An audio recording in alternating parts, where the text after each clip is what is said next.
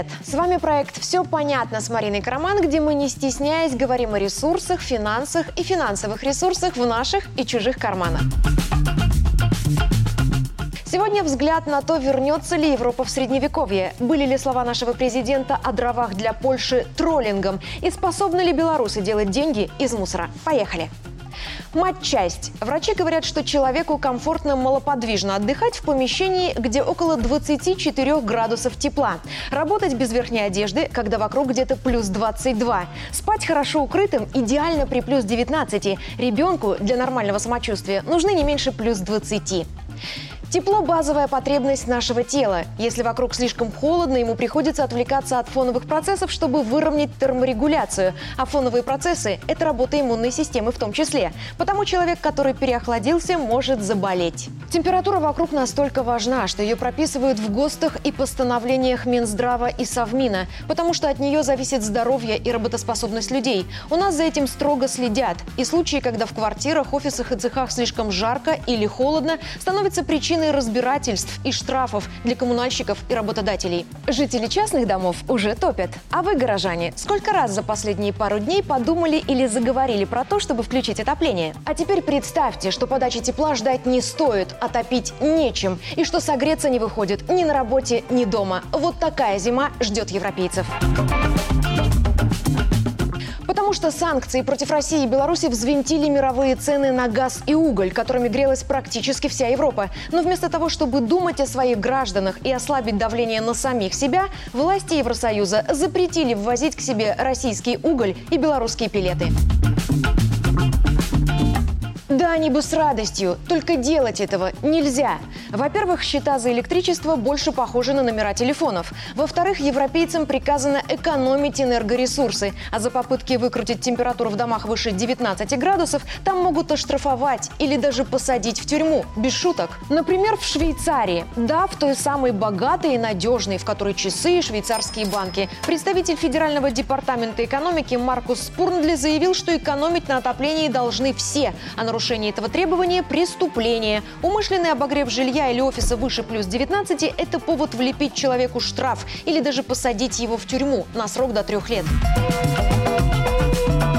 Они счастливы перейти на дрова, и многие давно это сделали. Только и дрова нужно где-то брать. И некоторые страны экспортировали их из Беларуси, но не в форме аутентичных вязанок, как мы кладем у каминов, а в форме щепы и пилет – Щепа – это крупные опилки. Пилеты – гранулы из очень мелких опилок, похожие на наполнитель для кошачьего туалета. Их наши лесохозяйства делают из отходов и продают за рубеж. Этими гранулами отапливались в последние годы Польша, Литва, Латвия и Эстония. Это были доступные им дрова. Есть миф, что в Евросоюзе все само блестит и светится, а тепло дают феи, солнечные батареи, ветряки у каждого дома или современные электрополы. На самом деле очень многие дома в Британии, Швейцарии, Италии, Дании и соседней Польше отапливаются дровами, а те, в которых газовое отопление, все равно оснащают каминами. И когда пришел газовый кризис, основным источником тепла стали именно они. В Кракове, например, в холодный период года часто стоит смог, потому что люди в стремлении сэкономить топят всем, что не приколочено к полу. Недавно даже появились предложения бросать в печи зерно. И это не шутка. Тонна зерна стоит дешевле тонны угля. Местные власти формируют комиссии, которые проверяют, чем отапливают жилища и принуждают людей не нарушать экологические нормы. Пилеты экологически чистое топливо. Они плотные, с хорошей энергоотдачей. Их не нужно хранить в каких-то особенных условиях и можно покупать небольшими партиями и складывать прямо рядом с домом или школой, что и делали многие литовские, латвийские, эстонские, польские муниципалитеты и частники. Александр Лукашенко не зря на прошлой неделе во время заготовки дров предложил помощь Беларуси именно Польше. Она весной демонстративно отказалась от российского угля, а санкции запретили ввозить туда пилеты и щепу. Хотя до этой бравады Польша была самым активным покупателем наших пилет. Вынимала 40% объема, произведенного Минлесхозом, а это около 300 тысяч тонн в год. Кроме того, работают частные компании, там еще около 200 тысяч. Большинство польских отопительных станций угольные. Евро Евросоюз давно прессовал страну за вредные выбросы. Официальная Варшава стремилась набрать очки в зеленой повестке ЕС и козыряла переводом ТЭС с грязного угля на чистую древесину. Потому отказ от наших пилет для Польши и других наших соседей – боль, которую белорусы причинять никому и никогда не хотели. Результат этого отказа прокатился в масс-медиа фееричным рокотом. Через пару месяцев после нововведения пресс-секретарь главной дирекции государственных лесов Польши Михаил Гзовский сообщил, что все под контролем. Ведомство расширяет доступ поляков к самостоятельному получению древесины в лесу. Людям позволили собирать хворост и ветки, но и здесь запихнули их в рамки. Уточнили, что брать можно только то, что лежит на земле и не превышает 7 сантиметров в диаметре. Здравствуй, средневековье! В страхе замерзнуть зимой поляки рванули в леса. И очень скоро властям пришлось ограничивать объемы собираемых дров. Не больше 30 кубов. То есть собирали и больше. Цены на дрова в торговле и авторитет сотрудников лесопилок подскочили. И этого ажиотажа не было, пока у поляков были наши пилеты. Еще как! Пилеты в Польше, как и в Литве, Латвии и Эстонии, научились измельчать в пыль как уголь и подавать в топки теплоэлектростанции. На них не только можно держать систему центрального отопления, но и добывать из них электроэнергию, что Польша и делала, потому сезонности закупок этого продукта не было. Его отрывали с руками не только в отопительный сезон.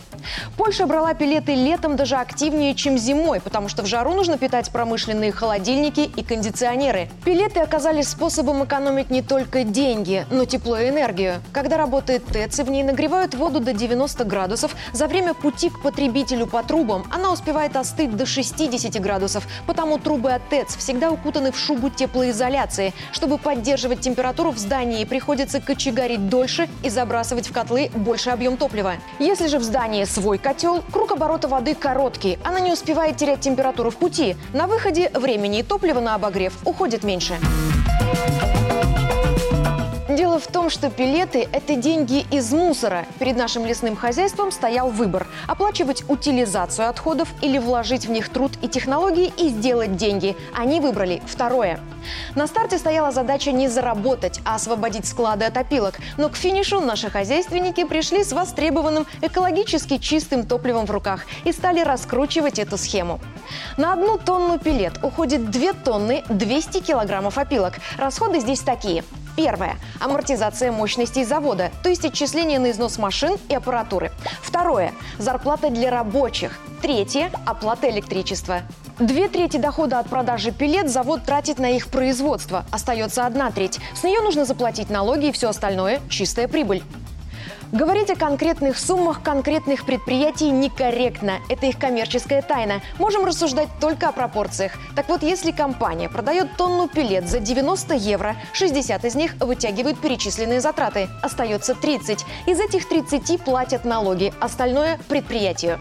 Сложно? Ну да, сложнее, чем просто выбрасывать опилки. Но в этом отличие эффективного от неэффективного хозяйства, развитой страны от неразвитой. Все процессы здесь сложны в расчетах и в осуществлении, но они приносят прибыль казне и компаниям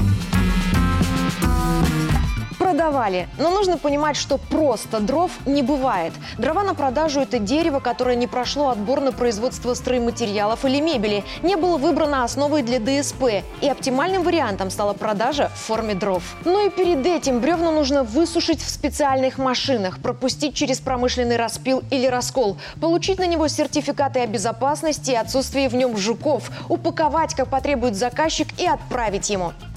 До введения санкций дрова у Беларуси покупали Британия, Нидерланды и Дания. Их наши дрова грели в прямом и переносном смыслах. А для нас это не было приоритетным сегментом торговли. И сейчас Минлесхоз спокойно выполняет социально-экономическую задачу – обеспечивает чистым лесом для обогрева белорусов.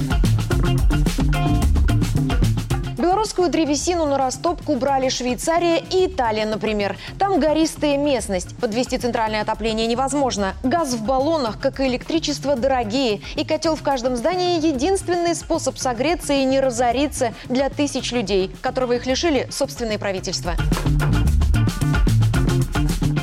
Нет, наши производители древесного топлива, как и игроки других сегментов рынка, просто перенаправляют свой продукт в противоположную часть глобуса – на восток. Выпуск пилет не останавливается, и их востребованность не падает. Нас пытались убедить в том, что менеджеры из белорусов так себе, но реальность, в которой белорусские управленцы без заминок находят новые рынки сбыта, убедительнее. О том, чтобы сокращать людей, тоже речи нет. Во-первых, их труд востребован. Во-вторых, лишних рук в лесном хозяйстве не бывает. Если бы дело и коснулось сокращения сокращения производства, речь бы шла не об увольнении, а о перетасовке кадров. То есть люди просто перешли бы от одного вида работ к другому.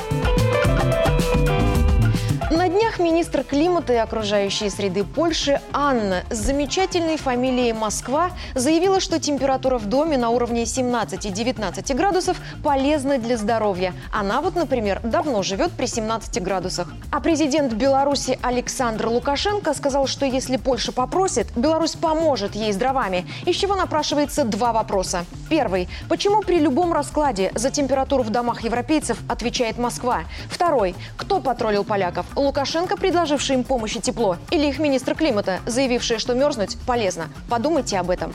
Я Марина Караман, и что выглядывает из кейса с дровами, мы разобрались. Все понятно. До встречи.